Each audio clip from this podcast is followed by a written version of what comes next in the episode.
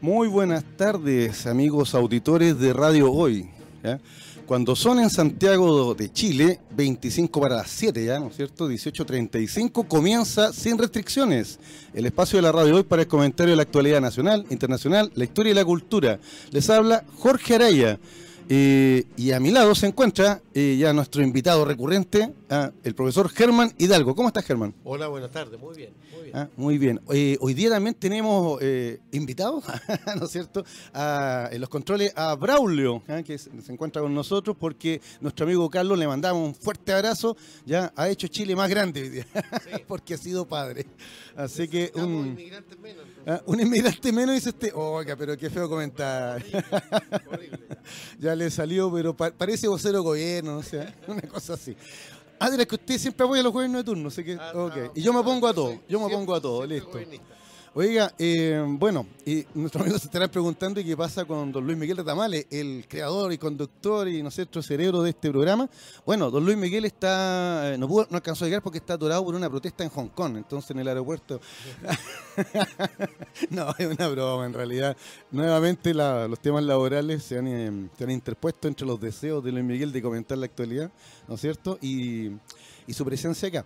Así que lo de los Hong Kong, por supuesto, es una broma, pero no es tan lejana porque todos sabemos que Luis Miguel es fanático de los aviones y ese es su ámbito laboral. Así que un gran abrazo, Luis Miguel, si nos está escuchando, ¿no es cierto? Eh, y, y si nos está escuchando, te agradeceríamos que nos whatsappee, ¿no es cierto? Nos comente lo que quiera. Ya, de hecho, ya hablé con él por el tema de la pauta y, y partimos, ¿no es cierto?, los fuegos con lo nacional. Así es. Donde, que estaba muy entretenido, ¿ah? hay de todo un poco, pero yo creo que lo que le interesa a nuestros amigos auditores ya es 40 horas, 41, volvemos a las 45. ¿Qué pasa? O, o- o- o a- Mira, como Alemania, no sé, veintitantas horas. Pero antes, antes que ¿Sí? eso, antes que eso, así como una. Horas laborales, eh, ¿sí? eh, para, para la situación de lo que ocurrió hace po- muy poco. A ver, cuénteme. El tema, ¿no es cierto? El, el gobierno había pedido una prórroga de ¿Por? la ley de la jibia. Ah, Ya. y- Tú sabes que la- en, la, en la jibia, el, el sistema industrial chileno utiliza la, la pesca de arrastre. pesca de arrastre, claro. Con lo cual, eh, prácticamente borra todo ser vivo Del lecho marino. del lecho marino. Exacto. Entonces, el, hace algunos meses se había hecho una ley en el cual se pescara la jibia bajo el sistema, ¿no es cierto?, de, de anzuelo en términos reales, Exacto. con lo cual se va pescando solamente la jibia y el resto de los animales quedan, ¿no es cierto?, en el, en el mar. Y así como las jibias también menores, o sea, porque hay jibias que no que no tienen su actividad sexual todavía y que son arrastradas en estas redes Claro. y que a la larga tú estás eliminando un recurso.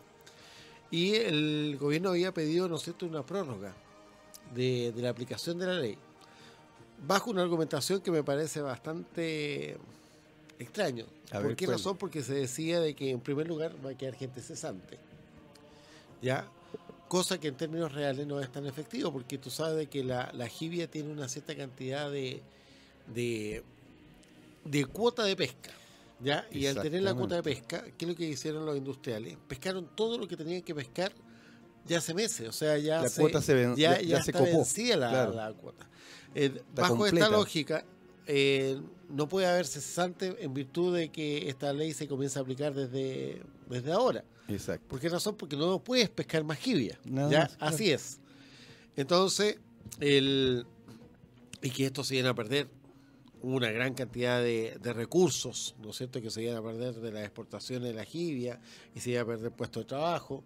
Bueno, tú sabes lo tremendista que a veces eh, esta situación, ¿no es cierto?, para anunciar esta prórroga. Y en definitiva, la Cámara de Diputados no pasó. O sea, la ley se aplica tal cual se había. No hay prórroga entonces. No hay prórroga. O sea que, porque yo alcancé a ver, mira, eh, te estaba escuchando atentamente y, y yo había escuchado el argumento ese de que la cuota ya se completó. O Claro. sea, con prórroga, sin prórroga, la jibia ya no, No, no, tú no puedes. ya no se puede, explorando. claro, porque se completó la cuota y, y no solo eso, tú tienes toda la razón, el sistema de pesca de arrastre y, y- otros condicionantes, ¿no es cierto?, que, que, se- que ocupa la gran in- industria pesquera, ya están, a- están dejando a este recurso no al borde de la extinción, pero evidentemente lo dejan en una situación delicadísima. ¿Ya? Así que, y no, no sería la primera vez que nos pasa con un recurso, nos pasó con el Bueno. loco, nos pasó con el jurel, ¿te fijas? Entonces parece me- que Chile no aprende. Yo me acuerdo en el año 75, Ujú. no sé si tú te acuerdas, el- la Junta Militar de Gobierno y sobre todo don José Torrido Merino, El estableció, el almirante estableció el mar de Chile. Claro. El mar de Chile. Y una de las cosas que nos enseñaban en el colegio era de que esta era una fuente inagotable de recursos. ¿Ya? Y que siempre lo íbamos a tener. Y han pasado, ¿no es cierto?, algunos años, 40 años, y sí tenemos un agotamiento de recursos impresionante en nuestro mar. Por eh, la pesca excesiva, ¿no es cierto? Una situación de pesca absolutamente irresponsable, como esta situación de la pesca de arrastre. Así que si no cuidas este recurso, nuestros nietos no lo van a tener. Claro, o sea, ahí eh, cae inmediatamente. Piensa nomás que en la choveta, hacia esos años, Chile era uno de los principales eh, pescadores de anchoveta. Claro. Ya estamos con Chile y Perú, digamos. Perú era, la, flota pesquera más, más siempre Perú el campeón mundial de la pesca. Pero en ese instante teníamos la anchoveta, teníamos el congrio. O sea, usted lo que está queriendo decir es que tal vez Perú ha manejado mejor los recursos eh, bióticos marinos que lo que ha hecho el, empresario privado en Chile, porque en el fondo estas leyes son para las grandes empresas pesqueras, todas privadas, ¿no es cierto? Exactamente.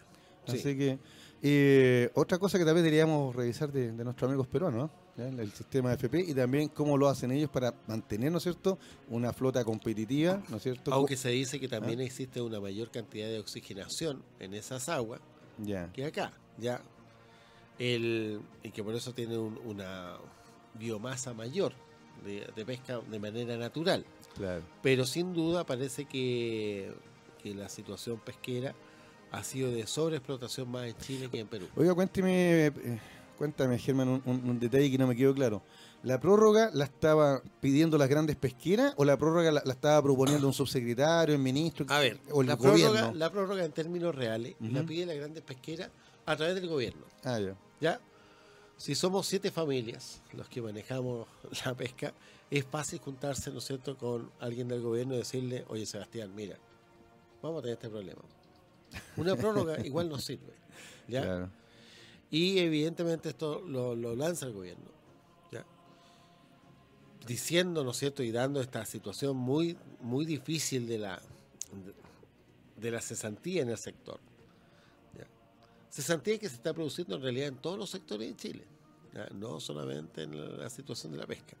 Y esta ley no, no va ni a favor ni en contra de esa cesantía. ¿Por qué? Porque, usted vuelvo a repetir, la, cuota, ya está, lista. O sea, aunque le hubieran dado la prórroga, salen esta flota y, y, de Jivia, olvídate, no encontramos nada. No, pues, entonces, evidentemente. Recurso agotado las empresas pesqueras son multipropósitos. O sea, no es que hay una empresa pesquera especializada en jibia. No, claro. ¿Ya?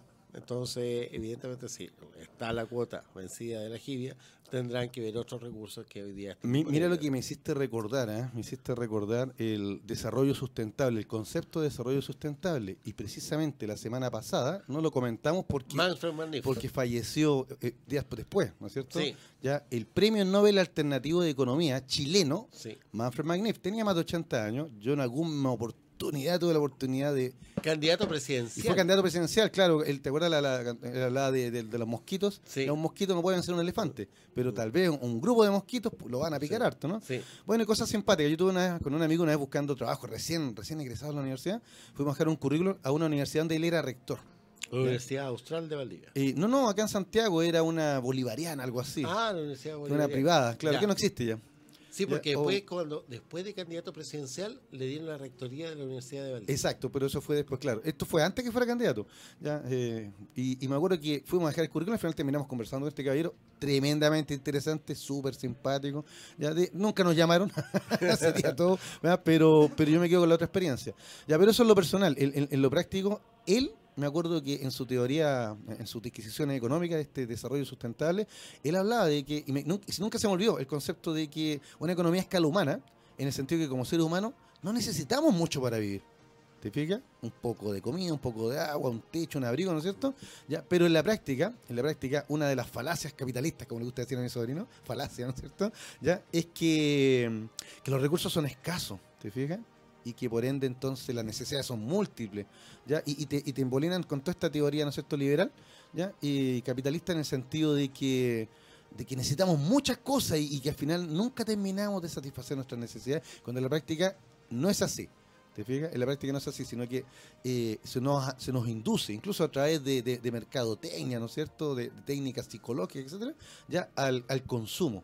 ¿ya? Y eso nos lleva a un, a un modelo eh, eh, de desarrollo que depreda, ¿no es cierto?, que, Claro, va, que no- va que no es depredando el planeta. en el largo plazo. Exacto. Entonces, y ahora con eso lo que tú mencionas de la pesca, es la mentalidad. O sea, yo me da no sé qué admitir que quizás cuántos economistas y cuántos empresarios y cuántos ejecutivos o emprendedores chilenos se han, se han educado en esta mentalidad de que el planeta es, no sé, es, es Infinito. Es infinito en recursos, ¿te fijas? ¿Ya? Y, y el tema nomás está en cómo los usamos. ¿ya? Y la depredación es total. Entonces, esa es una de las grandes críticas, ¿no es cierto?, también al, tema de, a la globalización económica, etcétera. Ya, pero mira, recordamos al gran Manfred Magnif, ¿ya? que la semana pasada nos dejó, y que yo, mira qué cosas, comentando con muchas personas, casi nadie se acordaba y los más jovencitos no lo conocían. Qué desperdicio, ¿eh? Porque, Desperdicio. porque ese es un, un- un pensador chileno, o sea, por algo obtuvo el premio Nobel alternativo de economía, o sea, lo ganó Milton Friedman, que nos tiene con su teoría fregado hasta el día de hoy, ¿no es cierto? Sí. La libertad para elegir, 1976, ¿ya? Y Manfred Magnif no fue premio Nobel a pleno, pero sí alternativo, con un modelo a escala humana, o sea que se puede, ¿ya? Pero, pero mientras hayan estos caballeros como los que estaban pidiendo esta prórroga, porque ellos no estaban pensando en el recurso GIA, y, y tampoco estaban pensando en los empleos, seamos francos, estaban pensando en sus utilidades nomás. ¿ya? Y yo siempre digo, esta gente gana tanto, estas empresas ganan tanto dinero, ¿podrán gastarlo en una vida? Yo creo que ¿cuántas vidas van a necesitar? O sea, no tiene lógica este, este afán acumulativo, ¿te fijas? Que, que, que propugna el sistema económico actual. ¿Te Sí. fijas?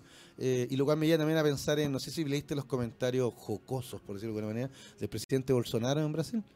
Con respecto a Argentina, Eh, no, todavía no, se lo vamos a comentar no. en la próxima hora. No, con respecto a que para ayudar al planeta, vaya menos al baño.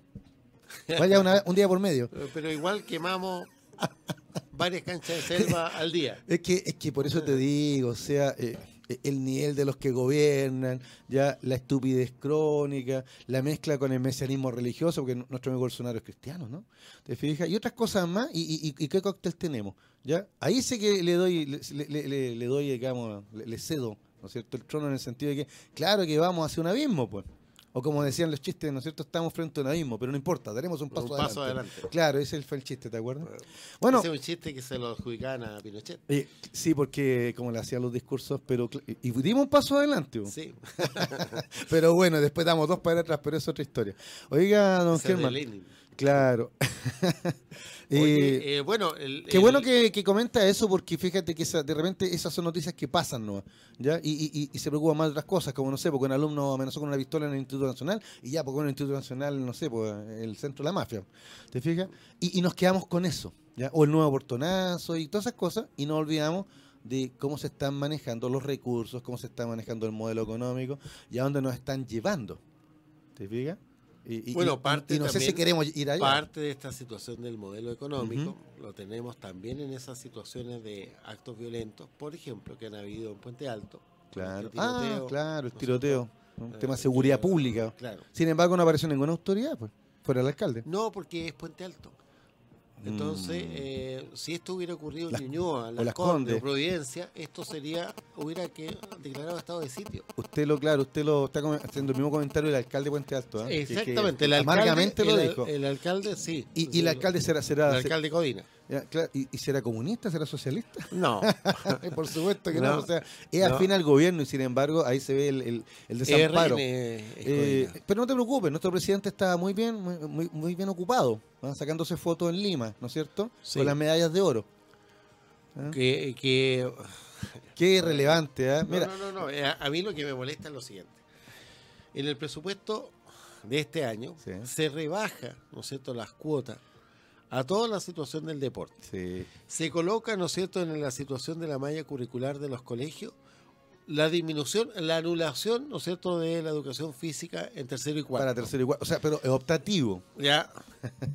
Pero se coloca, se deja fuera de En la la práctica queda afuera, claro. En la práctica Y queda después eh, va, ¿no es cierto?, con esta situación de que es como el gran adalid del deporte chileno. Eh, El mecenas, pues. El Ah, mecenas. y me pregunto, Piñera, como, como millonario, ¿habrá puesto, habrá aportado con su empresa a estos deportistas? porque hasta donde yo entiendo, estos deportistas van con auspicios de lo que pueden, ¿no? ¿Te fijas? Mira, en realidad yo creo que eh, también nos ponemos un poco odiosos al, al hacer eh, este- estos comentarios. ¿Ya? ¿Pero por qué? Porque nos encontramos con un presidente que tiene, ¿no es cierto?, un, problema de conexión mental entre lo que, lo que él cree y piensa y lo que habla y dice, ¿no es cierto? Ya es verborreico, aunque algunos piensan que la conexión es un poco más, más abajo, Sí. no en la boca, pero bueno, ya una, otra parte del cuerpo, porque en realidad cada vez que habla, ¿no es cierto?, produce escosores. A veces por su ignorancia, a veces por su demasiado optimismo y generalmente ya por lo errático. ¿ya? ¿Y, y a qué me refiero? No me estoy refiriendo a los comentarios que hizo acerca de que el cambio climático y la devastación ¿no es cierto? de- del medio ambiente es culpa de los regímenes socialistas como la ex Unión Soviética, que no tiene ningún análisis, eso no resiste ningún análisis. Ya. Bueno, eh, y de partida. y haciendo- comentarlo? y- y haciendo una observación de eso. Claro. Ya decir, cuando. Mira, es que ahí hay. dos- Ignorancia, pero bueno. No, pero ahí, cuando tú tomas la palabra cambio climático, Sí. tú tomas algo que en el lenguaje, ¿no es cierto?, se establece como, le- como visto como positivo. ¿Por qué razón? Porque la idea de cambio siempre se ve en Ah, la línea oportunidad, positiva, claro, cambio oportunidad, claro. Y en la situación climática, como que no hay intervención humana, por lo tanto, no hay nada que hacer. ¿ya? O sea, hay una situación irresponsable. Nuestras empresas, nuestros estados han sido responsables con eso. No hay nada que hacer. claro. ¿Qué es distinto cuando tú dices calentamiento global? Producido por el aumento del dióxido de carbono, que exi- existe una responsabilidad con la producción, ¿no es cierto?, de todos los fósiles, la explotación, Exacto, ¿no es cierto?, petróleo, carbón, carbón, Exacto. las industrias en particular, el consumo, ¿no es cierto?, eh, de los automóviles, el consumo de carne por el tema, ¿no es cierto?, de la gran tenencia de las vacas a nivel planetario. Exactamente, claro. Y ahí sí que hay una responsabilidad. Entonces, cuando uno dice y quiere esculparte la cosa, puede decir cambio climático. Y no hay, no hay responsable. Claro. Pero cuando uno dice calentamiento global, ya producido por el exceso de dióxido de carbono, sí hay responsable. Claro, y, y, más- y- y le agregamos, y todo ese dióxido de carbono, ¿quién lo, produ- lo, lo produjo? Los comunistas, pues. o, sea que, ya- o sea, el seco ideológico Claro, pero- no, ya no, no tiene... Ahora, eso es cierto, ¿ah? eso es cierto, porque el- el- en los planes quinquenales, los planes Ya. quinquenales de Stalin, y estamos hablando de 1928, Sí, ya establecían, ¿no es cierto?, de que lo primero que había que establecer es la gran industria. Claro. La gran No, industria pero- basada en el acero. claro. Siderúrgica. Bueno, Stalin era acero, ya el, el- todo lo que es siderurgia. Y el, la energía era carbón y pet- y petróleo. Claro. ¿ya? Sí, pero digamos que Estamos eso... hablando con un desfase de 80 o- a 100 años. Incluso casi. más claro, por eso te quería decir, para que nuestros amigos auditores no se confundan. O sea, es verdad que estamos hablando de Stalin de la década del 20, los planes quinquenales, ¿ya? Eh, pero, pero esto partió en la Inglaterra del siglo XVIII, pues. Exactamente. ¿No es cierto? O sea, Con la- Inglaterra- La, producción de, Claro. del siglo XVIII de carbón. Claro, Inglaterra, después Alemania, Francia, Francia. Estados Unidos, Japón son los, Bueno, los, los que Hay empezaron que ¿no es ver el asunto de, la- industrialización. de los arrebatos de uno y otro lado de Alsacia y Lorena. Claro, por por, por- las cuencas, ¿no es cierto? carbonífera y, y- y- y- y metalífera. Oye, pero mira, eso no lo has dicho. ¿ya? Bueno, ya comentamos lo de las medallas, o sea, hay una, varias situaciones importantes en el país, pero él, él se, se da el gustito, ¿no es cierto? Va y se toma fotos con, con los medallistas, ¿ya? Eh, en un claro afán de figuración, como siempre. Cuando tú lo acabas de señalar, el gobierno está sepultando el deporte en Chile, ¿ya? Con, con ¿Eso con la reducción. significará dos puntos de encuesta o no? Eh, tal vez, o tal vez un punto y medio, pero mira, pero a, lo que apuntaba yo era a cuando aparece el presidente muy terneado diciendo de que la propuesta ya votada, ¿no es cierto? O sea, aprobada en la comisión de trabajo de, de la diputada comunista, ¿ya? Em, Camila Vallejos, Vallejos. referida a una reducción a 40 horas ¿ya? Eh, de, de trabajo, 40 la- horario laboral, ¿no es cierto? De los 45 que existen actualmente, ¿ya? Eh, y el presidente sale campante diciendo, eso es inconstitucional, y si no, nos, igual nos opondríamos en el Tribunal Constitucional. Dame un minuto, una cosa bien corta. Tribunal Constitucional, ¿quién es la nueva presidenta del Tribunal Constitucional? No tengo el nombre ahora, tú también no lo recuerdas No. tampoco. Es una noticia que pasó, como dicen los jóvenes, piola. Pero ¿sabes quién es ella? Eh, fue asesora ya, y consejera máxima de Sebastián Piñera en el primer gobierno. Y ahora aparece nombrada por sus pares presidenta del Tribunal Constitucional. Vuelvo al presidente. Nos oponemos a todo y si no, vamos al Tribunal Constitucional. y ahí está mi amiga presidenta. Claro. Eh, perdona, o sea, no hay que ser muy caperuso para darse cuenta cómo se amarran las cosas. Ahora, y, ¿ya? Y el presidente nuevamente con su verborrea se pisa la cola. y más encima, ahí hay una irresponsabilidad de carácter político. ¿Por qué razón? Dígame. Porque el presidente, de acuerdo a la Constitución del 80, tiene el derecho a veto. O sea, si hay una ley que no le gusta, él puede vetarla, Exacto. ¿ya? Pero sí tiene el peso político de vetarla. Exacto. En cambio, aquí, que lo que va a hacer, que otro la vete por él. la tercera cámara, como la están la llamando tercera ahora, ¿no es cámara. cierto? Entonces, más encima es como cobarde la situación, ¿no es cierto? De que yo teniendo la posibilidad de vetarla, si la considero mala, debería vetarla, ¿ya? Y me evito el paso, ¿no es cierto?, por un tribunal aditivo, porque yo solamente puedo vetarla. Exacto. Y va a este tribunal, entonces el tribunal queda, digamos, en esta situación del entredicho y no el presidente. Y no el presidente. Mire, me acordé harto de usted, profesor eh, Hidalgo, en el sentido de que tiempo atrás usted había comentado, haciendo crítica, ¿no es cierto? Al, cuando se hablaba en uno de los programas anteriores, comentamos con Miguel el tema de, de la reelección inmediata del presidente, cuatro años más, o, o volver a los cinco años, como en el periodo de la Constitución del 25, etcétera. ¿Ya? Y, y, y, y- tú Seis te- años, claro, seis años, claro, y tú te declaraste que éramos demasiado presidencialistas en este país. Bueno, ahora me doy cuenta de que cuando tenemos presidentes como el que tenemos, claro que el presidencialismo es una amenaza. o sea, es preocupante. Oye, volviendo ahora a, a la amenaza del presidente de ir al Tribunal Constitucional, donde ahora está su amiga y consejera como presidenta, no hay. Lo demás es pura coincidencia, todo es coincidencia. ¿no? ¿Ya? Eh, volvemos volvemos, al Volvemos a tema las de, 40 horas. al- el tema de las 40 horas. O sea, ya la semana pasada usted lo, lo había dicho, ¿no es cierto? Y yo te pregunté, ¿es bueno o es malo? Ya uno dice, no es bueno porque los trabajadores vamos a tener más tiempo con nuestra familia, vamos a desarrollarnos como personas. Otros dicen, es malo porque va a generar desempleo. Hoy día mismo veía a, los miembros de la SOFOFA saliendo con una cara de funeral, ¿no es cierto? Y con comentarios así como, miren, esto al final lo terminamos pagando nosotros, cuando en realidad lo pagamos los que trabajamos para ellos. Pero bueno, ¿te fijas? ¿Ya? Y, y, y- y el más honesto en toda esta discusión fue el senador Osandón cuando dijo, en realidad el gobierno se opone porque el proyecto de Camila Vallejo, Partido Comunista. Porque si fuera de, de, no sé, pues de, de- de nuestra amiga Camila, la, la otra Camila, pero la Camila Flores. Camila Flores, estaría el gobierno apoyándolo decididamente, ¿no? Con el ministro del Trabajo al lado. Fíjate que el ministro del Trabajo ha sido, yo creo, más, más dialogante, en el sentido que dijo, mira, nosotros estamos por la flexibilidad, estamos por la flexibilidad, y al final la opinión pública, el Congreso, ¿ya? Y, y sectores del, del- de la misma, del mismo gobierno, como Sandón, ya han obligado al gobierno a hablar ahora de las 41 horas. Y decir que, que es mejor, porque es más flexible. Pero por supuesto todo esto tiene una letra chica, ¿no es cierto? Sí, Ahora, el- ahora, dígame usted, no sé, Ahora usted- en el tema, este, este proyecto de ley de, de Camila Vallejo, un proyecto de ley bastante sencillo, ¿no es cierto? Que es, eh, establece de un solo suáquete, ¿no es cierto? De un solo minuto, va a reducir las horas que tienen las personas de 45 a 40 como horario máximo, ¿no Claro. es cierto? Recordemos que antes eran 48, o sea que ya se redujo a 3. 48. Claro, ahora se 48. reduciría en 5. ya se reduciría de 5. Y, y Claro. también hubo las mismas situaciones cuando se redujo de 48 a 45. Se dijo, va a venir la cesantía, se va a bajar los sueldos, etcétera, etcétera. En términos reales, eh, claro, no puede bajar los sueldos, que ese es el otro acápite, ¿no es cierto? ese que es el viene- tema para que que nuestros amigos lo entiendan. eh, eh, que viene, ¿no es cierto?, en la ley, los sueldos permanecen igual, independientemente que tú realices menos horas. ¿Ya? Los sueldos se mantienen. Evidentemente, si la persona, ¿no es cierto?, deja ese, ese puesto, yo puedo acomodar el nuevo sueldo a esta nueva hora. Por lo tanto, podría reducir. Podría haber una reducción. Pero la reducción de los sueldos en realidad está más basada en la cantidad de ejército que tú tienes para, de para reserva. hacer- de reserva. Oye, que Si marxista hay- le salió eso. ¿sí? El- y eso que yo soy muy liberal. ¿ya? Exacto, ¿no es cierto? Y, y, el, y esto es, ¿qué es lo que es? Si evidentemente aumenta la cesantía, lo que vamos a tener es una disminución, ¿no es cierto?, de los sueldos. Claro. ¿ya? Por exceso de oferta, ¿no es cierto?, de trabajo. Eso es así de simple. A nosotros nos dicen, ¿no es cierto?, cumplamos las leyes, ¿no es cierto?, de la economía.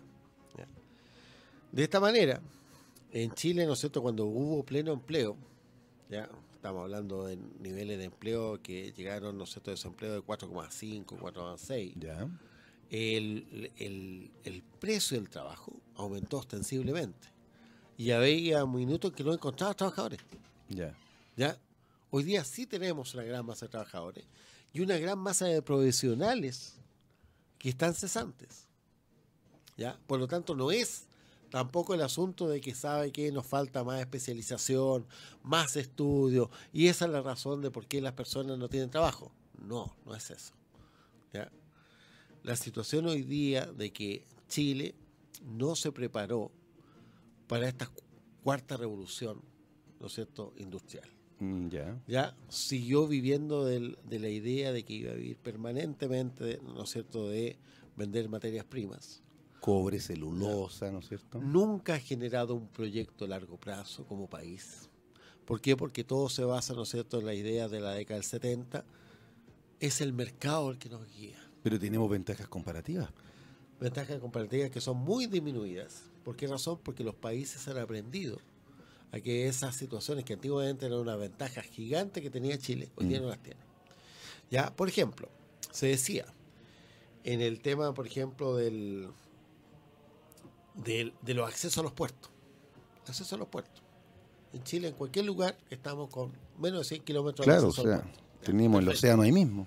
Argentina, ¿no es cierto?, puede llegar hasta 700 kilómetros para acceso al puerto. Por lo tanto, evidentemente nosotros ahí tenemos una ventaja comparativa notable. Pero, ¿qué es lo que nos ha dicho? Que cuando tú comienzas a instalar, ¿no es cierto?, vehículos a gas, ¿ya? Y puedas transportar gran cantidad de mercadería, tú reduces los costos que hoy día, ¿no es cierto?, tú tienes que pagar además en Chile puertos privados. En cambio, en una situación de puerto estatal, con situaciones de mucho más competitivas, evidentemente, esta situación del, del trayecto, tú lo suples por el otro lado. Ya, O sea, eso es la ventaja, ya esas ventajas que hablábamos antes, Claro, ya no ya, son ya- tan- no son tan, tan evidentes. tan evidentes. Eh, oiga, se nos pasó volando este, esta- este ratito, pero antes de terminar, de hecho le quedamos viendo el tema musical a la gente, pero después se lo, lo- le vamos a dar ahí, ¿no es cierto?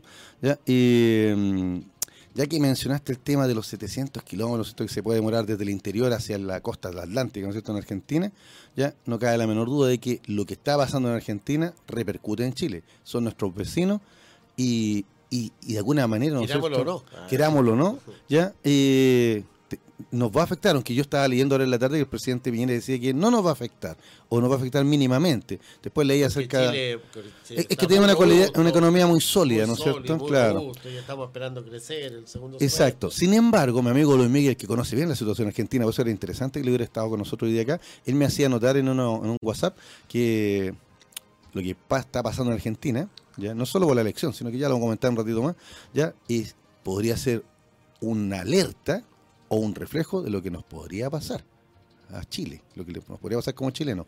Entonces, vale la pena, ¿no es cierto?, que después de- del corte al que vamos a ir ahora, ¿no es cierto?, y unos minutitos, ya no sé que vayan de esa sintonía, porque entonces con el profesor Germán vamos a enlazar estas 40 horas y todas estas reformas que se están haciendo en Chile con lo que está pasando en Argentina.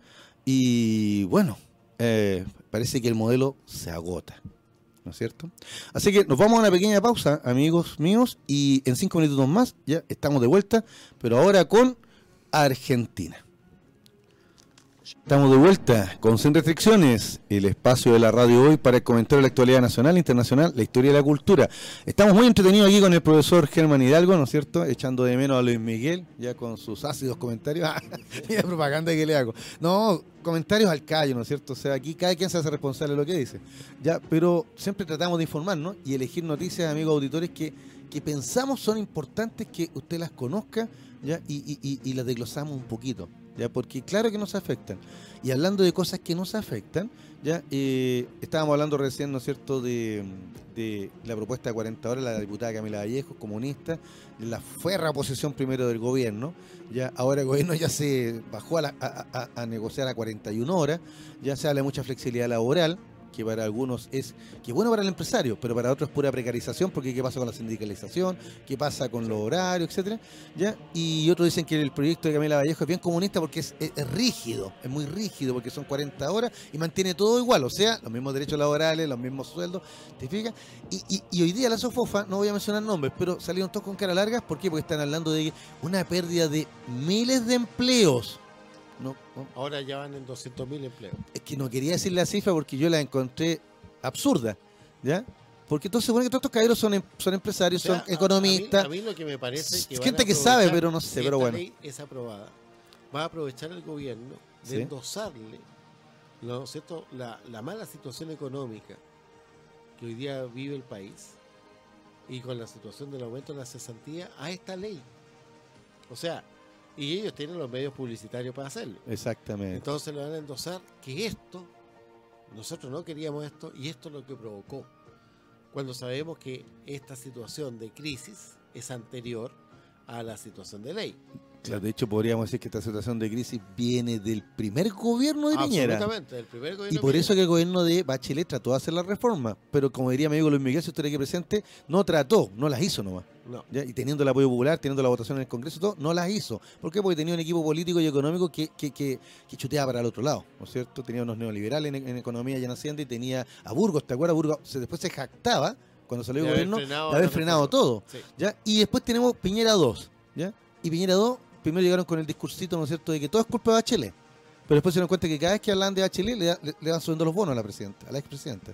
¿Te fijas? Le Bueno, suben los bonos. Entonces se acabó ese discursito. Entonces, los tiempos mejores. Pero resulta que de los tiempos mejores estamos a- en los tiempos peores. Y después salieron con el eslogan, ya, pongamos el país en marcha. Y claro que está marchando el país, pues marchan los profesores, marchan los pescadores. O sea, porque la cosa, ¿sabes la sensación que da? Que nuevamente le quedó a este presidente y su equipo, nuevamente le quedó grande el traje. O el poncho, como diríamos campechanamente. Bueno, el traje le queda grande siempre a Piñera. Pero- sí, por eso que está todo el tiempo acomodándose. Qué Ahora, pero mira, en, el- Ya. en esta situación, si nosotros hacemos un comparado con Argentina, A eso vamos. a Macri le pasa más o menos lo mismo. Porque mira, ¿Qué pasa en un Argentina? presidente puede criticar y evidentemente debe criticar al gobierno anterior. Es decir, lo hizo pésimo. Y nosotros estamos aquí para salvar, Haciendo lo mejor, claro. ya, para salvar el cuento.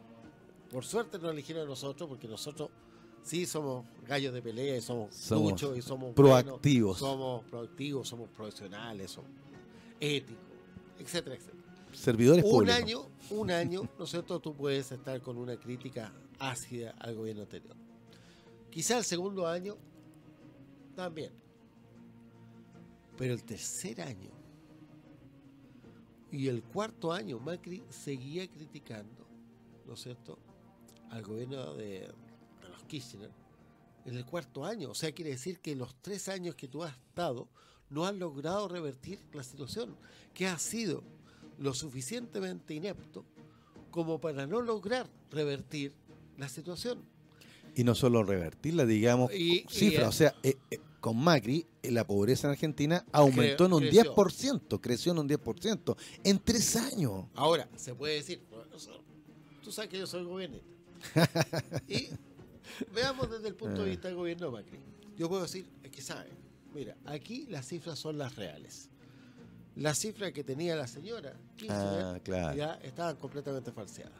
Tergiversadas, claro. Entonces, de esta manera, esto, es lo real. Esta es la cesantía real. Sí, es cierto, aumentó la cesantía, pero aumentó de qué? De una cifra que no sabemos que, cuál es la real. Ya. Ahí salvando, ¿no es cierto?, la situación. Pero la sensación, y aquí tú sabes que la política es netamente percepción. La percepción del pueblo argentino es de que, en primer lugar, se tiene una situación de estancamiento económico y se tiene algo muy importante, algo de fin del, de su futuro, de cómo lograr controlar el futuro. Cuando tú, como presidente, logras un acuerdo con el Fondo Monetario Internacional eso y iba. eso Mm. te determina, ¿no es cierto?, una situación terrible para las nuevas generaciones de argentinos. Y entonces, ¿qué es lo que hace el argentino? Evidentemente ve que estos son restricciones para sus rentas, para sus salarios, para su situación provisional, etcétera, etcétera, etcétera, porque el Fondo Monetario Internacional te pide un montón de condiciones que hace apretar el cinturón a los pueblos. Y Macri se compromete a eso. No recibe todas las platas que en un minuto le dijeron sus amigos capitalistas que le iban a otorgar a Argentina. ¿Ya? No se da este crecimiento explosivo. Si bien es cierto, existe un mayor orden. ¿ya? Que las cuentas se tienen que pagar, etcétera, etcétera, etcétera. Pero en, un minuto, Argentina entonces eh, se siente como desvalida. Y esta, y esta votación, que también es una votación extraña, porque esto es una votación de primaria, ya eso, claro. no, es- no estamos eligiendo al presidente, estamos eligiendo los candidatos presidenciales. Exactamente. ¿ya?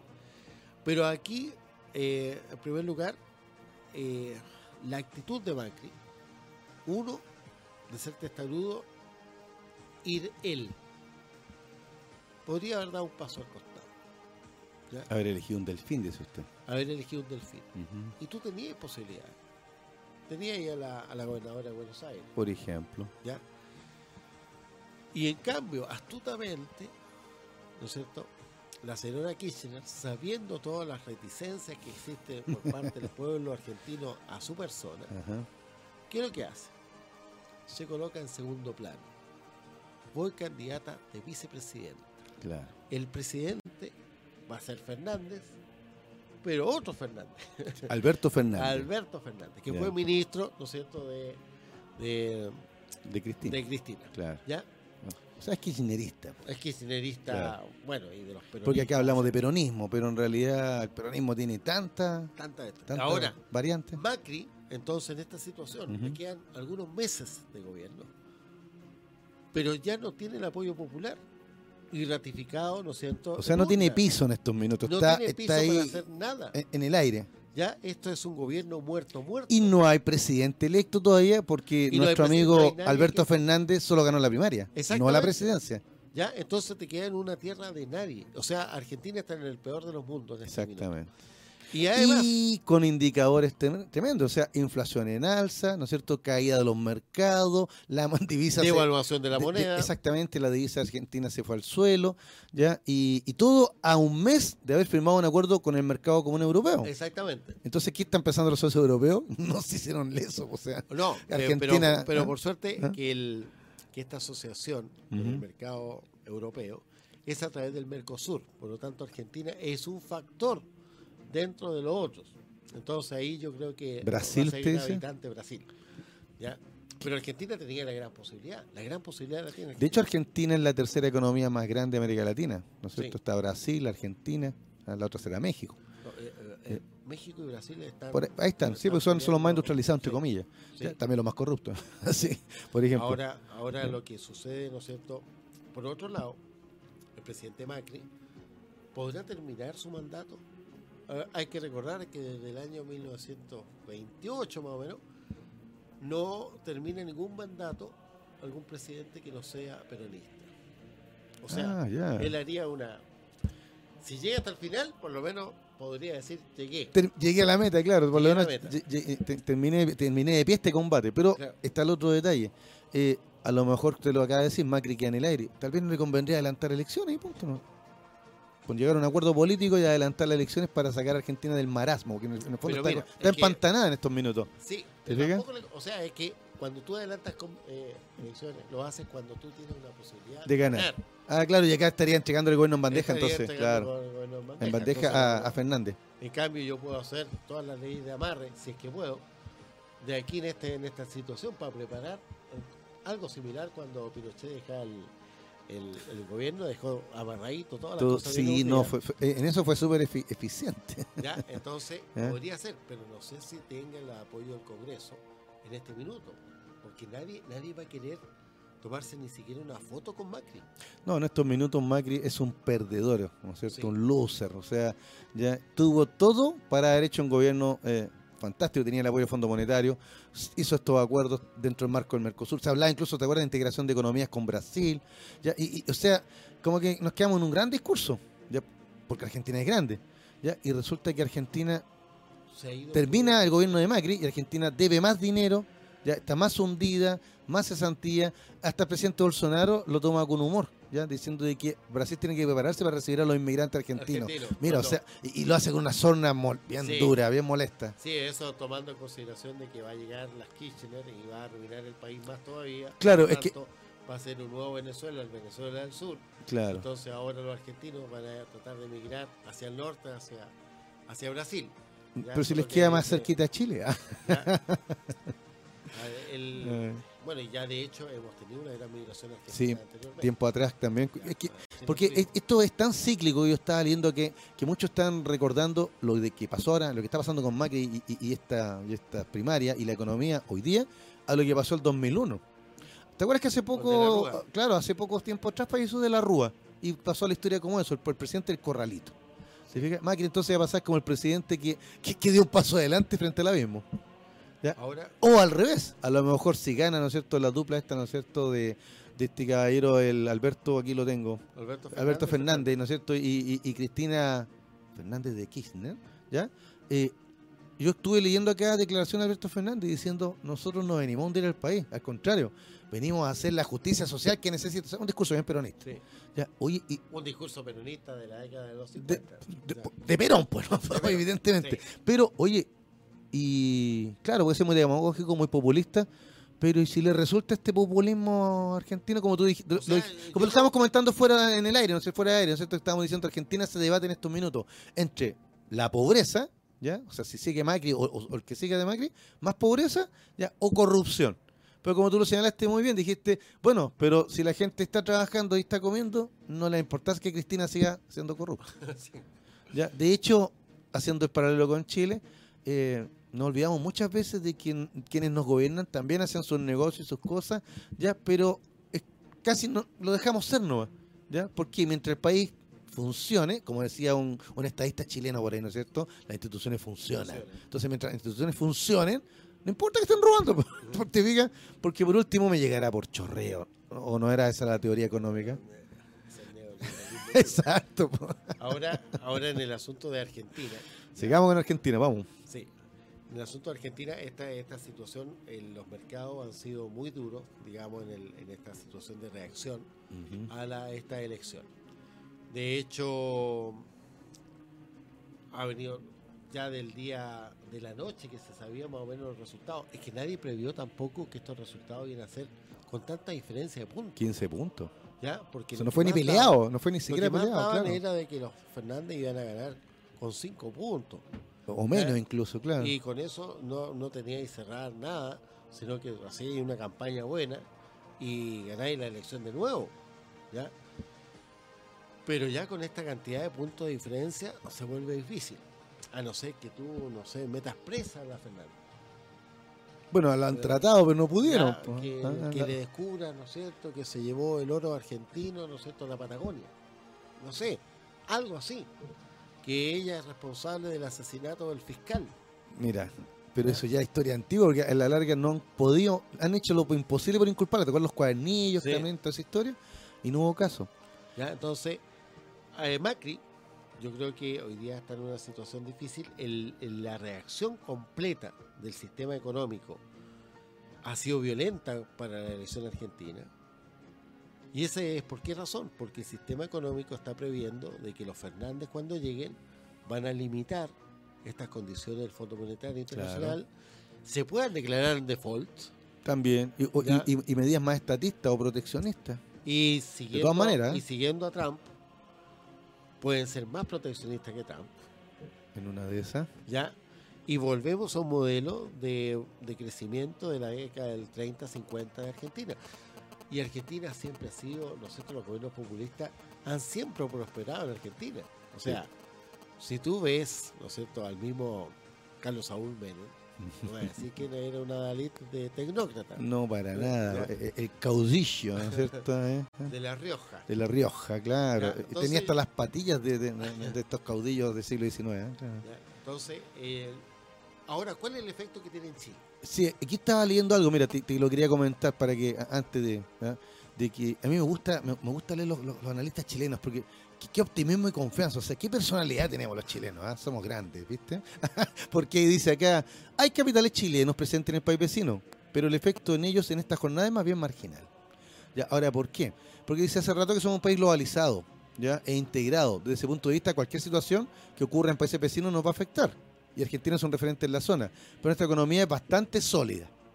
Ya, eso dice don Marco Antonio Orellana del Instituto Suercasoy, dice economista y docente. Ya, eh, oye, me da una tremenda confianza, o sea, qué solidez, ¿no? O sea, Argentina se desploma, al otro lado de la cordillera no queda nada, ya, y acá en Chile es marginal. O sea, tal vez nos llega un- un- una, una gotita de este temporal. ¿Qué opina usted? ¿Están así? Eh, no es tan, así. ¿No es cierto que no? No está tan así. ¿Ah? Ahora lo que sí es cierto es que evidentemente Chile ha disminuido la dependencia, ¿no es cierto?, con los países vecinos en los últimos 30, 40 años. ¿ya? Básicamente porque el gobierno militar fue marginado, ¿no es cierto?, de la comunidad Claro. latinoamericana. Entonces Chile no, no jugaba con estos amigos.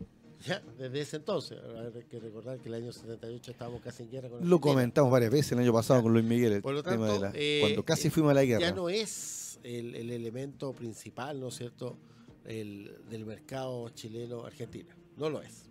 Además que somos competidores naturales por, por nuestras zonas climáticas. Claro.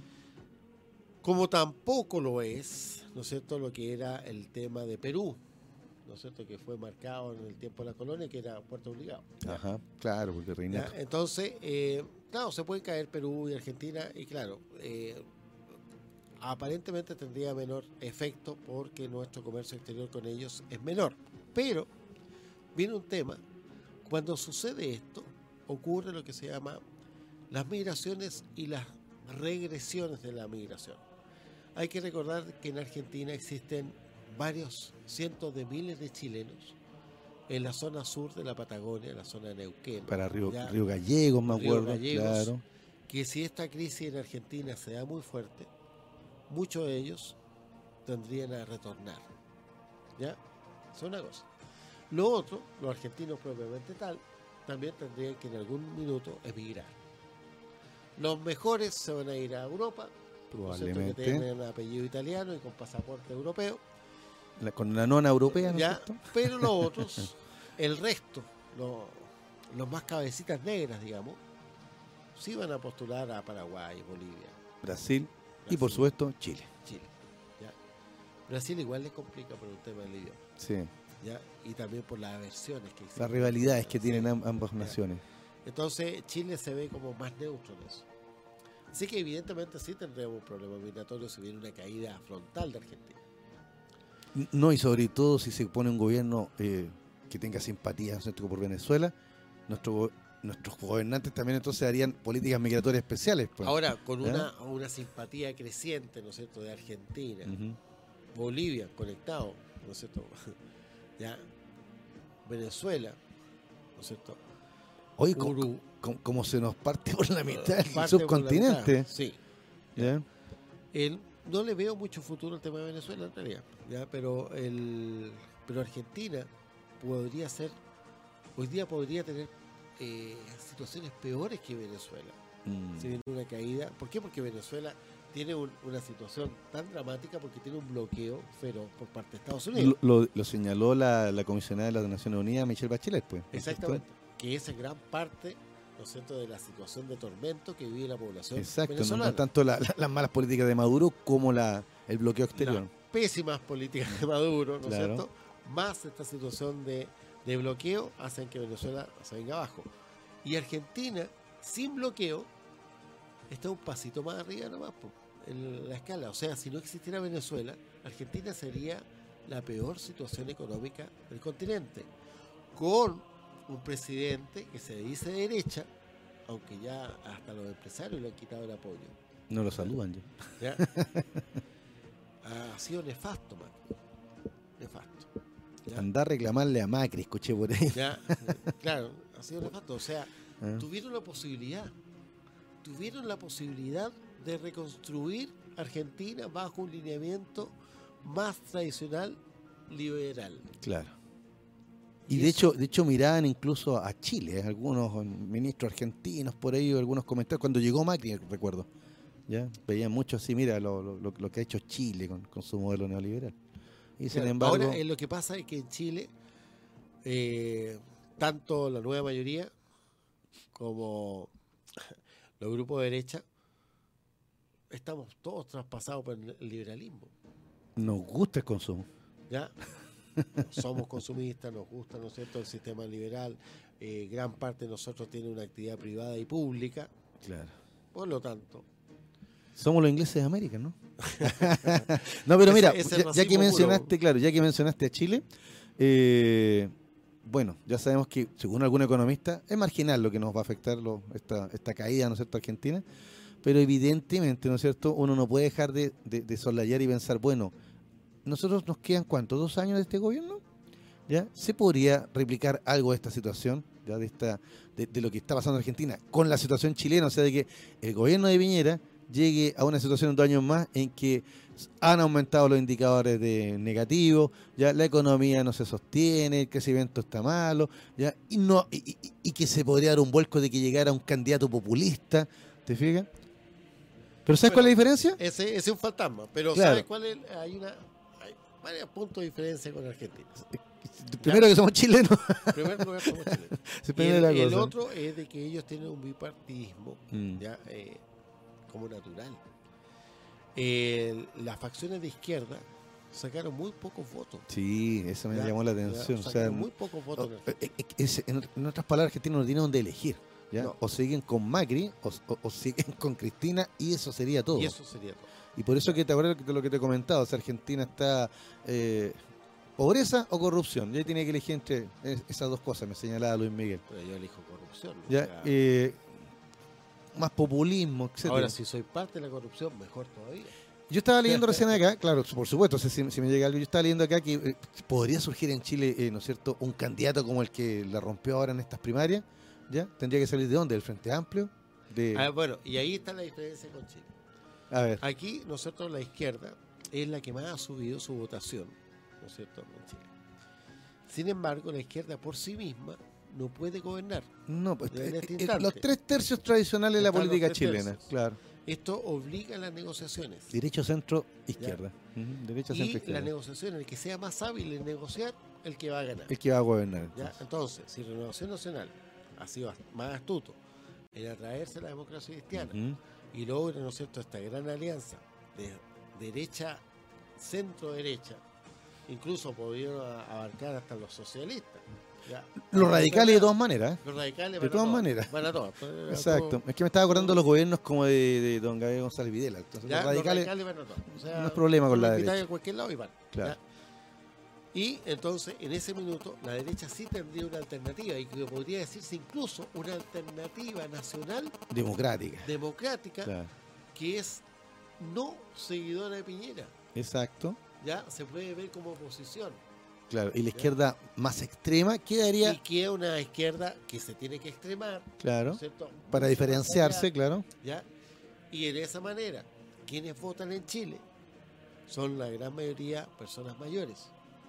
En estos minutos sí, con esto del, del Por voto, lo tanto, son los viejos que deciden. los que van, los que definen quién preside, quién Y gana. además, los que definen las elecciones. no, me gustó que dijo los viejos, las personas mayores mejor, ¿no? Ya, muy bien. Porque vieja es la ropa, ¿no? Diga. Sí, somos usados, no somos viejos. Exacto. ¿ya?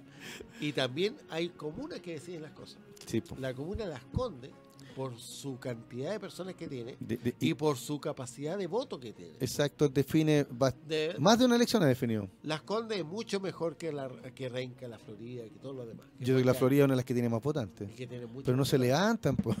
¿Ya? no van a Porque no confían en el sistema político. Claro. Entonces dice, ¿para qué voy a ir a votar si no confío en este sistema político? En cambio, Las Condes sí tienen que perder. Sí. No, pues, es nuestro sistema político. Exacto. es mío. Estamos defendiendo la herencia del Tata. Exactamente. es mío. Yo voy a votar. Oye. Y, ¿Entiendes? Entonces ahí hay una diferencia. Por lo tanto, en Chile podría darse toda esta situación de crisis, pero la derecha mantener el gobierno igual. O por último, en la peor de las circunstancias, que quede una centro izquierda como lo que teníamos antes con la concertación. claro, pero, pero, pero siempre va a estar la, la oposición de derecha y un sector de derecha más cercano al centro. O sea que en, en la práctica Y que a la no larga estaríamos el viviendo sistema- e- el sistema de este. economía mixta en Chile, ¿ya? Eh, por ejemplo, ya decir, vamos a hacer grandes cosas, vamos a tener una economía mixta. ¿Ya? ¿Por qué? Porque hoy día toda la economía está basada en lo privado. Claro. ¿ya? ¿Y qué se queda el Estado? Se ha quedado con el cobre. Podría pensar en quedarse quizás con el litio. Sería, sería, sería, claro. ¿ya? Y no tiene nada más. No Mira, y sabes que lo, No tiene el agua, no tiene la energía eléctrica, no tiene el gas, no tiene el Lo que tú me, me señalas me recuerda a lo que señaló, ¿no es cierto?, el, el rector de la Universidad de Diego Portales, que, que- que tiene su columna en el Mercurio, ¿no es cierto? ¿Ya? Eh, que él señaló cuando ganó Piñera, y todos estaban así, oh, ganó Piñera, y él dijo, pero eso es lo más lógico, este país, durante los gobiernos de la concentración, cambió. Toda esa gente que salió de la pobreza, ¿no es cierto?, y, y se convirtió, ¿no es cierto?, en chileno de clase media, ¿ya? No solo le gustó el sistema democrático, sino que lo, lo que más le gustó fue la libertad de comprar y consumir. el consumo. El consumo, claro. Entonces, quien pueda ofrecerle eso, ya va a seguir ganando. ¿ya? Y, y en la práctica, entonces, los chilenos no somos tan de izquierda como creíamos. No, Somos una izquierda tener- burguesa. podemos tener un dicho de izquierda, pero un comportamiento de burgués. Claro. Bueno, en la práctica, para vol- volviendo al, tema de Argentina, usted lo señaló muy bien. O sea, ¿qué, qué, qué- qué nos queda ahora en resumen con Argentina? Un presidente que está en el aire, ya un, un ganador de primarias que no es presidente, pero que tiene la primera opción, no cabe la menor duda. Ya unos mercados que, que cayeron, sucumbieron, la moneda, todo, ¿no es cierto? O sea, la economía argentina tuvo un desplome el lunes, ¿ya? Eh, pero no, no arrastró a la, a- a la región o a los otros países, ¿no es cierto? Eso se desplomó solita. Hasta el minuto, claro. ¿ya? Y, y lo que sí me da, me, da angustia por nuestros vecinos argentinos es que la tremenda incertidumbre para este país, que ¿de cuántos millones estamos hablando? ¿30 millones de personas? ¿Más? ¿No es cierto? ¿Te fijas? O sea, eh, no, no me puedo, no me es grato saber que un país que debería, que estaba asignado siempre desde sus orígenes a ser unos líderes de la región, ya siempre termina como decía un chiste. Argentina progresa pese a los argentinos. O sea, ¿te digo? Así que, bueno, estamos ya en el... en- no- no- nos extendemos, ¿no es cierto?, un poquito en la conversación. ¿ah? Eh, nuestros amigos argentinos, todo el apoyo. Bueno, alguien- los que tienen que Bueno, solucionar esto son tampoco- ellos. Tampoco, eh, eh, Tampoco Argentina va a desaparecer con esto. no, y todavía le queda algo, todavía le queda algo. te coloques tremendista como la prensa de derecha. Claro, no, pero, pero a Argentina le quedan dos cosas todavía. Una gran oportunidad de, de hacer las cosas, digamos, a la Exacto, usanza de Argentina, es decir, de manera nacionalista, con protecciones exacto. ya y sociales. Y por último, mire, por último, que nuestros amigos argentinos se queden tranquilos, todavía a Argentina le, quedan dos cosas todavía grandes, ¿no es cierto? Y, y- y tienen donde, donde agarrarse. O sea, todavía tiene a Diego Armando, y la mano de Dios, ¿ya? ¿no es cierto? Ya, y al Papa, ¿no? Así que si no, amigos argentinos, ya saben a quién encomendarse. Así que nos vamos a ir a una pausa. Tienen a quien rezarle. Claro, eh, rezar. exacto, ¿no es cierto? Porque hasta nuestro amigo Gardel no era argentino, ya sabemos que, ¿no es cierto? Era de origen francés, uruguayo. Bueno, hay toda una historia que, que podríamos contar otro día. Así que nos vamos a ir a la pausa, ¿no es cierto? Nuestro amigo Braulio ahí ya, ya nos, nos hace la señal para que en cinco minutitos más volvemos. Y ahora sí, amigos míos, ahora sí, vamos a volver con música. Ya vamos a volver, ¿no es cierto? Con Gustock 1969. Así que no, espérenos cinco minutitos y ahí les vamos a contar algunas cositas graciosas, simpáticas, unas pildoritas acerca de Gustock. Así que hasta la vuelta. Ahí nuestro amigo Braulio nos baja un poquito, pero la vamos a seguir escuchando, ¿no es cierto? De fondo. Este temazo, que de los Beatles, pero Joe Cocker yo creo con esta interpretación Con ayudita, mis amigos. una pequeña ayuda a mis amigos, ¿no es cierto? ¿Ya? Eh, y harta ayuda porque, tú- bueno, cuando, los que hemos visto la película o los videos, eh, nuestro amigo Joe Cocker apenas se mantenía en pie, ¿eh? ¿ya? Totalmente intoxicado. Sí. Pero, pese a ello, una interpretación yo creo que con, con esto ya Joe Cocker se podía morir el otro día y está, ya era famoso, Salón de la Fama al tiro. Oiga, profesor, cuénteme, eh, se reúnen en, en- cerquita de Gusto, ¿ya? Ahora, pero, pero, pero mira, él eh, Cuénteme. eh, estaba originalmente pensado en, en Boston. Bueno, Exactamente. el- exacto. Pero, pero la, la autoridad del pueblo, más la gente del pueblo, rechaza esta situación ¿Se de, iba a llenar de de qué? que se iba a llenar de hippies. ¿ya?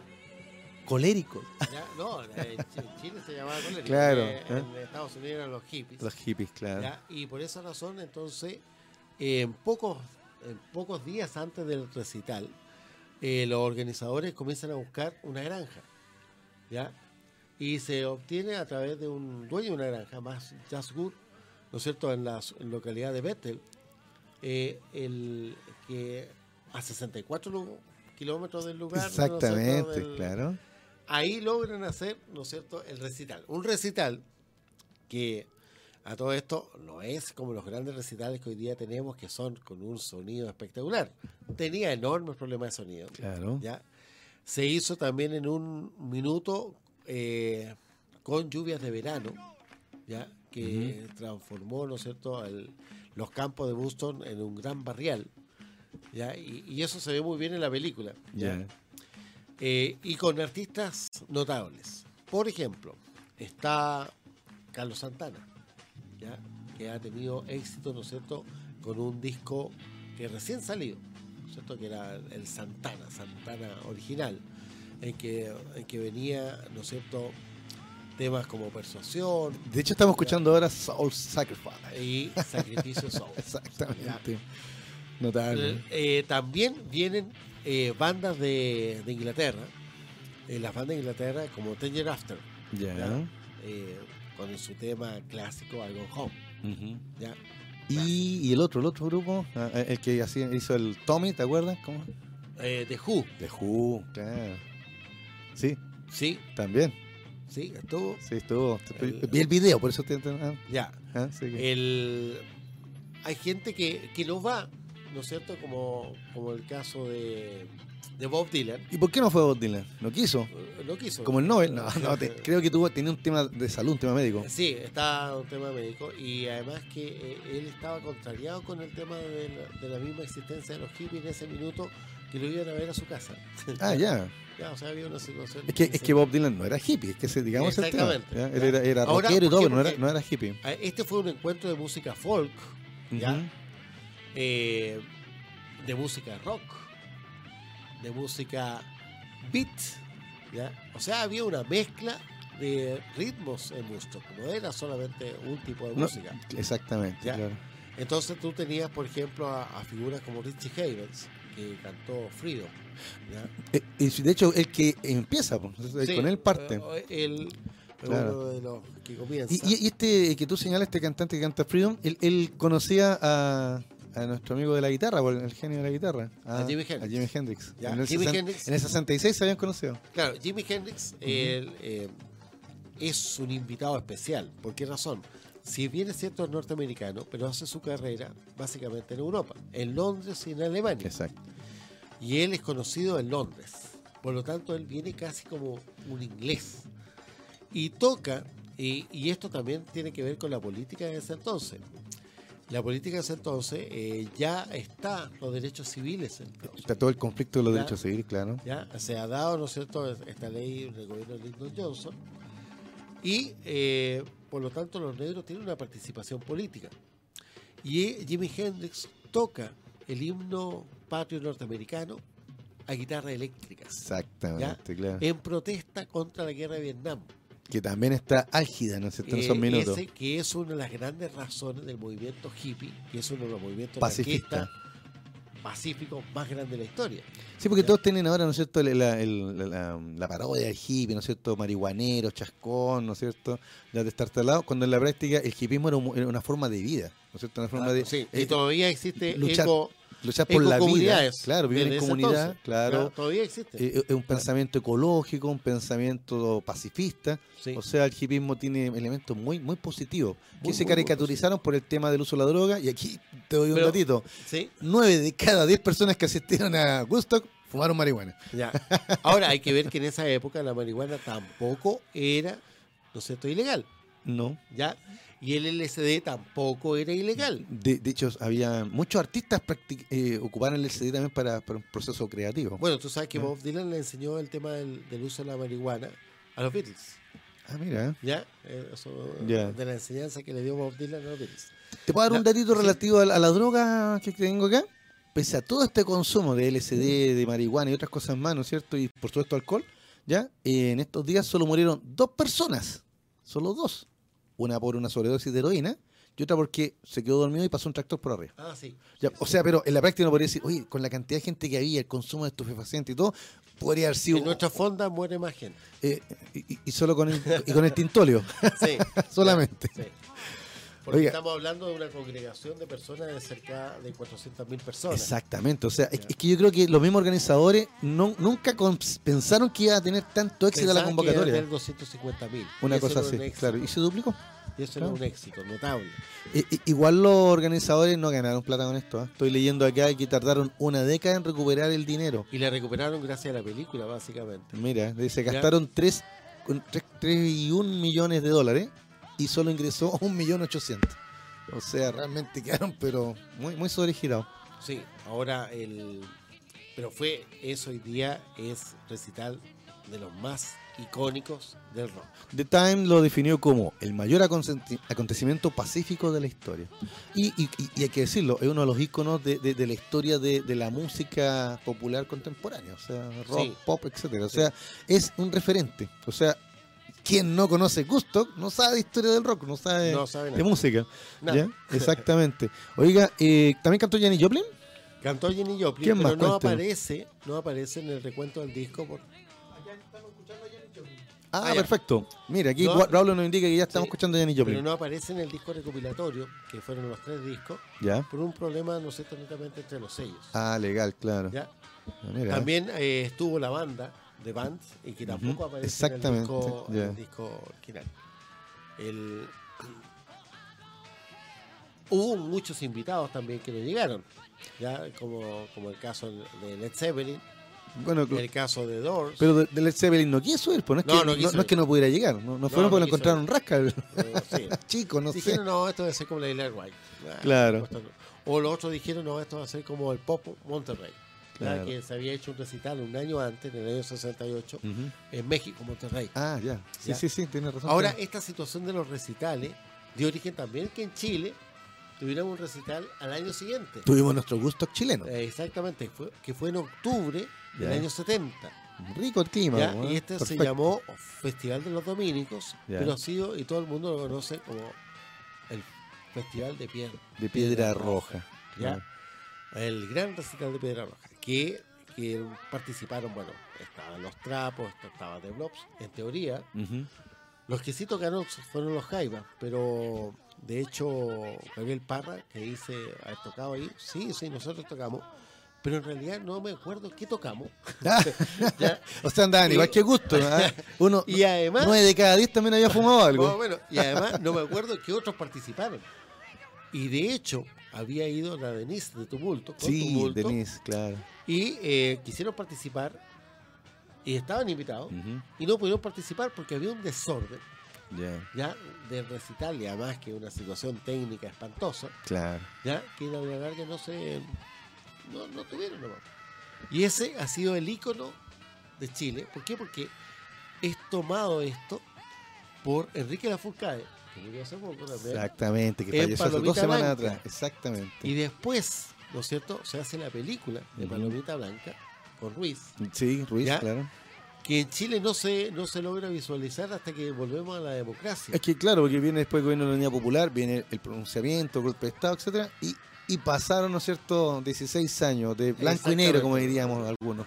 Y, eh, ¿Eh? y esto se, se, se hace, ¿no es cierto? Este, se logra exhibir Palomita Blanca ya en la, en la década Del de no- los de los 90, 90, claro. de los 90. Ujú. Por lo tanto, ha sido más icónico todavía. ¿Por qué? Porque no hay, no hay registro Exacto. eh, discográfico de este recital. Buena que otra ¿Ya? fotografía de andar por ahí, ¿no? Exactamente. Y Claro. entonces, esta es una rememoranza de lo que era Woodstock. Woodstock, por lo tanto, fue una enseñanza del rock a nivel mundial. ¿ya? Y además, tenemos que concebir ahí derechos civiles. Claro. Tenemos que concebir el tema de la anti-Vietnam, anti la guerra Exacto. de El Vietnam. pacifismo, El antibelicismo, pacifismo, claro. el belicismo.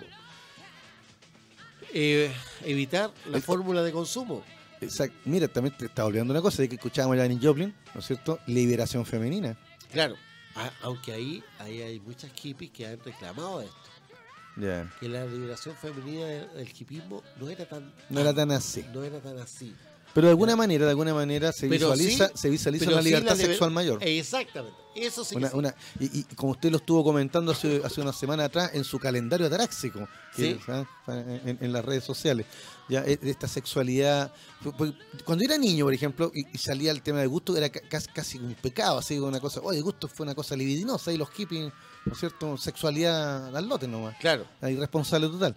Cuando en realidad lo que la gente no entendía era cómo también Gusto de alguna manera estaba mostrando el cambio de la sociedad, ¿ya? Haciendo, ¿no es cierto?, de, de la sexualidad no algo pecaminoso, sino Sino que algo cotidiano. algo cotidiano, algo placentero, algo y, que humano. no está, y que no está basado en la idea de la reproducción, Exacto, sino, sino que, que está basado en la en recreación. la idea de la recreación. Claro, ¿te fijas? Y, tam- y que va también como. Es, es parte de la contracultura que se vive en esos años, ¿no es cierto? La contracultura patriarcal y machista que se está viviendo en, en esos años. Sí. Así que nuestro amigo Bravo le sale corriendo a abrir la puerta que ya vienen llegando ya eh, la- la- las, las, eh, comentaristas del próximo programa. Oiga, usted sabe por nuestra esta historia podríamos haber tomado todo el programa hablar de gusto nomás, pero usted, sabe que esto es así, pues, ¿ya? Sí. Hablamos un poquito de, de, de lo nacional, de lo internacional, la historia y la cultura y, y ya se nos va acabando el programa, pues.